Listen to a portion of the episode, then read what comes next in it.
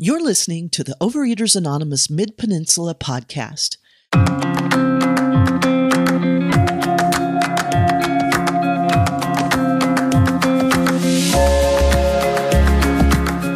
Overeaters Anonymous is a fellowship of individuals who, through shared experience, strength, and hope, are recovering from compulsive overeating. Our primary purpose is to abstain from compulsive eating and compulsive food behaviors and to carry the message of recovery through the 12 steps of OA to those who still suffer. For more information, please visit oamidpeninsula.org. Great. So, my name is Susanna. I'm a recovered compulsive overeater. Thanks so much, Wendy, for asking me to speak. And thank you, uh, Selma, for um, being a great part of my life. I have known Selma for a long, long time. And I'm really grateful to see how much service she has done. And I just want to really thank you for that. I'll start off, I'll show you a couple of pictures. I hope these are going to be, I'll be able to see them. Um, so that's uh, one picture of me.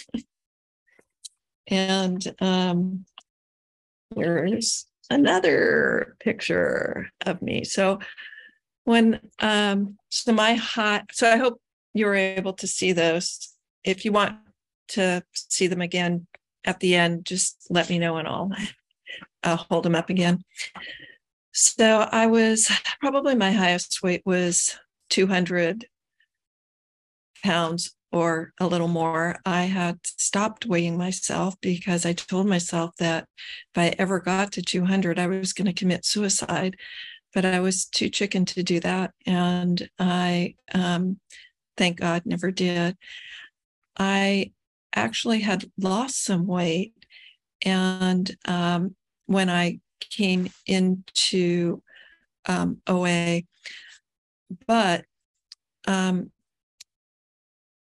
that was when I was um, on the ground, um, surrendering to a degree that I had never experienced before.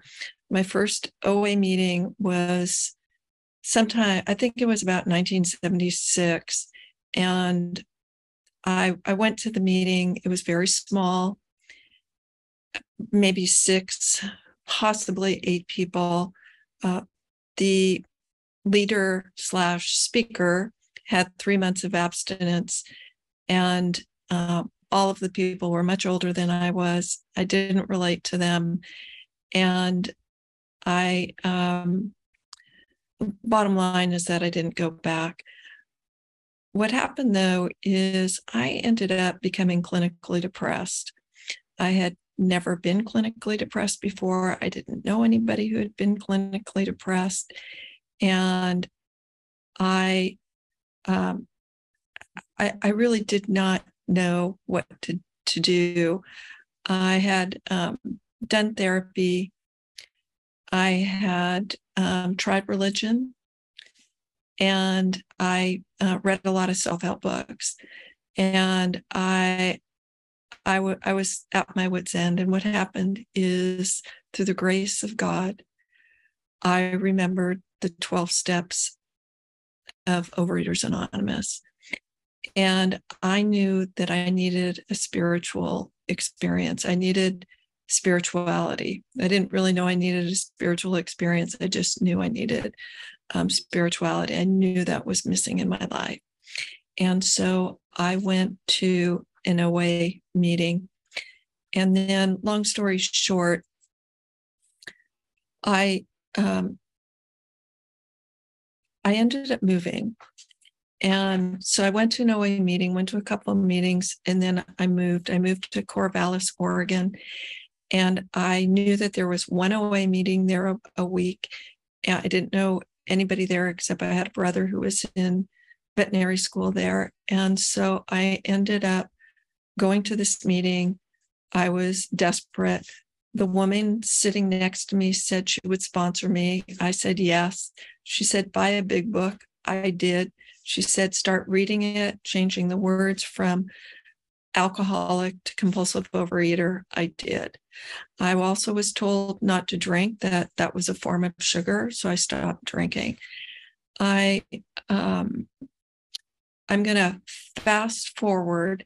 I spent five years in, in Oregon, um, about three months in Corvallis. I got to the fourth step with my sponsor. Um, what I learned from her too was she didn't have a telephone at, at home and but she did at work so she would call me on a daily basis uh, during the work week and um, that taught me um, the importance of being in touch on a very regular basis with a sponsor. So i ended up moving to portland. I got a sponsor there. Long story short i moved to Cor- to eugene. Um, I ended up having a can't even remember the name of it, but I was in a a, a work position where a WATS line, so I could call anywhere without being charged for it. Because when I came in, you were charged for um, if I was to call, I believe Redwood City. I live in San Mateo. There was a there was a fee, and so long story short, um, there was a woman who um, sponsored me long distance from Portland. And then um, I ended up moving back to California, where I'm originally from. And uh, I got a sponsor here who was with me for nine years and then she passed away. And that sponsor um, worked with me again a lot in the big book and um, with the the 12 and 12 and the big book did something for me it um, i believed it number one. And i believed that i could have a spiritual experience and i i just believed everything they said. And one of the things that i read and i will read it um, and i memorized it. I read it the first um, six years of my recovery was it's on page um, 84 and we have ceased fighting anything or anyone for by this time sanity will have returned. We will seldom be interested in overeating if tempted. We recoil from it as from a hot flame. We react sanely and normally and we will find that this has happened automatically. We will see that our new attitude towards food has been given us without any thought or effort on our part. It just comes that's the miracle of it. We are not fighting it, neither are we avoiding temptation. We feel as though we've been placed in a position of neutrality, safe and protected. We have not even sworn off. Instead, the problem has been removed. It does not exist for us. We're neither cocky nor are we afraid. This is our experience. This is how we react so long as we keep in fit spiritual condition. And that was my mission statement for what I wanted in um, Overeaters Anonymous. I didn't want to be fighting anymore. I didn't want to be fighting with food. I didn't want to be fighting with myself. I really did not want to be fighting within my head. And that was probably the biggest thing that in my recovery um, has um, has underlined my compulsive overeating. And it's why I'm still involved in the program because I may not have, and I literally, these are promises, and I have absolutely no desire to eat sugar, which is, I, was crazy about. And I was crazy about it because in my family, I was I was the only girl. We didn't have an extended family. My um, father was an immigrant. My mother was the first child born here of an immigrant family, um, and my parents had moved. Um, they were both far away when they met each other from their families, and then um, when they got married and moved to where my dad was working, they did. There was they were there was not um, a big support system for them other than their employment. so um, so long story short, um, I was the I, for the first two years of my life, I got to be the center of attention, and then um, my mom had another baby, or she thought she was having another baby, but it ended up being two babies. She ended up having twins, so I kind of got put to the side um, because my mom's hands were full, and um, my mom would um, give me carrots and give me I don't know what else um, to you know because she couldn't juggle three um, children two years and younger. Um, you know that's a difficult situation. So um, food became love for me, and and I really was able to see that after working the steps um, and after um, you know being in the in the program for I don't know how many years is when I really saw that I was um, misusing I, I, was misusing food and I, I I I didn't know any better.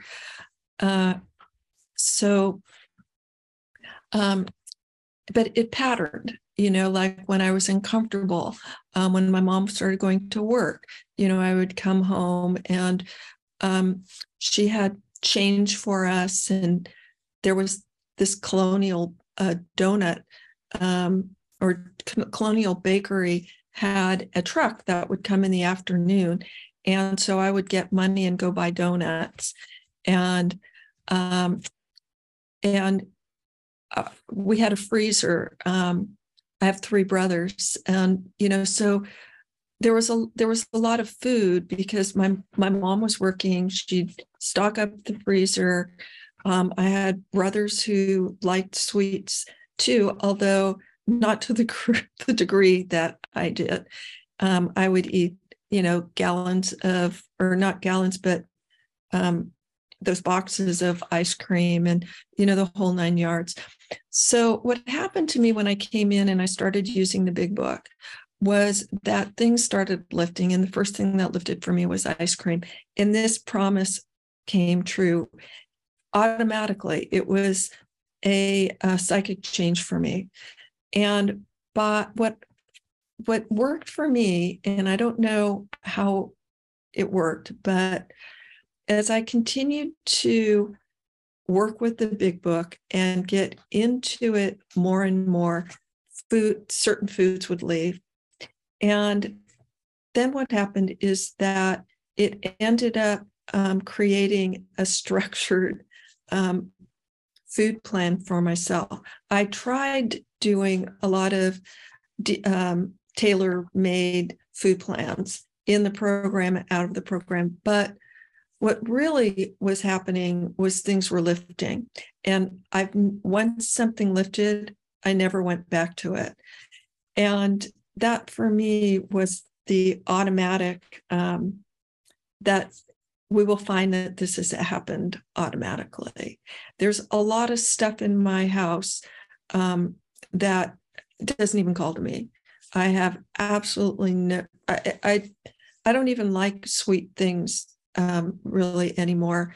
I um, have lost my sweet tooth. If I go into a restaurant that like has a fruit salad, um, I have been known to ask my husband to taste it because I think it's, I think they doctor it doctored it with sugar because for me it just tastes too sweet. So I'm not. Uh, I there. That's a miracle too. That you know I never thought that I would um, I never ever thought I would put down baked goods and I could care less. I also remember going into a um, Baskin Robbins and um, it smelled like chemicals to me. And um, going to a bakery and um, looking at the pastries and this and that and loving the artwork that went into um, what was drawn on this um, uh, cake or whatever. So um, my my sponsor Jean was um, extremely important to me when I came back.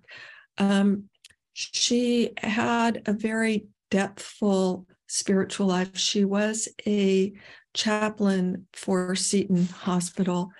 And um, she was there for me and really, really um, sponsored and mentored me in a way that um, really was. Um, uh, I, I, don't have any any words for it. Um, she just was such a help to me.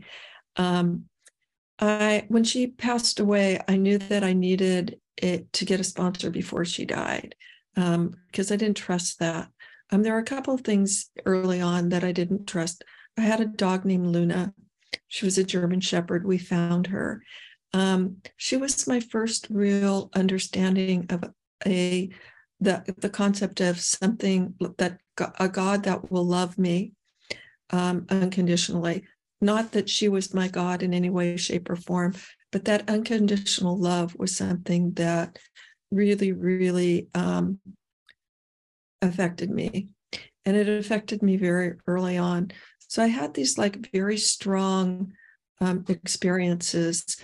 Uh, and I believe that that really helped shape me in five more minutes. Five minute warning. Thank you. Okay, great.